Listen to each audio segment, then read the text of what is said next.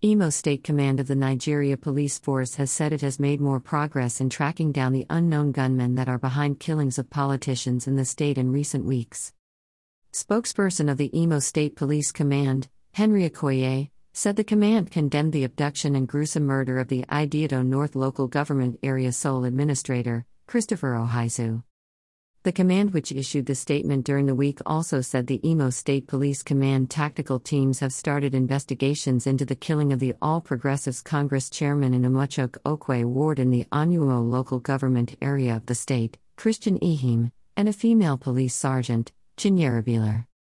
The Imo State Police Command is aware of the iniquitous and obscene video that has gone viral on social media where a man, suspected to be the abducted Ideato North Local Government Area Sole Administrator, was seen kneeling down, his hands tied, undergoing inhuman act and subsequently killed by suspected members of the proscribed Indigenous People of Biafra, IPOB, and its armed affiliate, Eastern Security Network, ESN.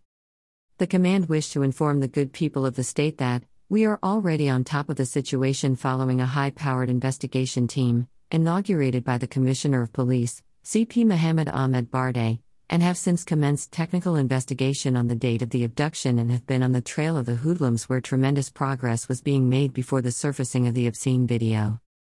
However, the command's tactical teams are not relenting in their efforts to arrest and unravel the identity of the perpetrators of this dastardly act with the sole aim of bring them to face the full wrath of the law.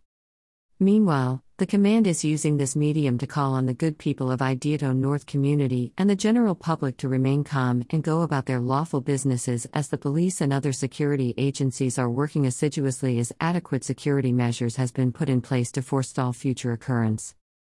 Also, advised all and sundry to assist the police with credible information and to report any clandestine activities or suspicious persons seen in their community to the nearest police station or call the command's emergency numbers 0803477360 or 0809888097. The police command stated this on Tuesday.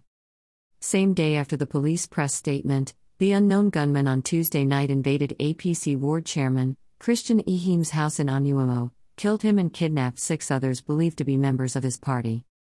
A day after, a female police sergeant, Chinyere Bieler, was shot dead on Wednesday when some hoodlums attacked her and her colleagues at a hit junction along Owerri Aba Road in Owerri, the state capital.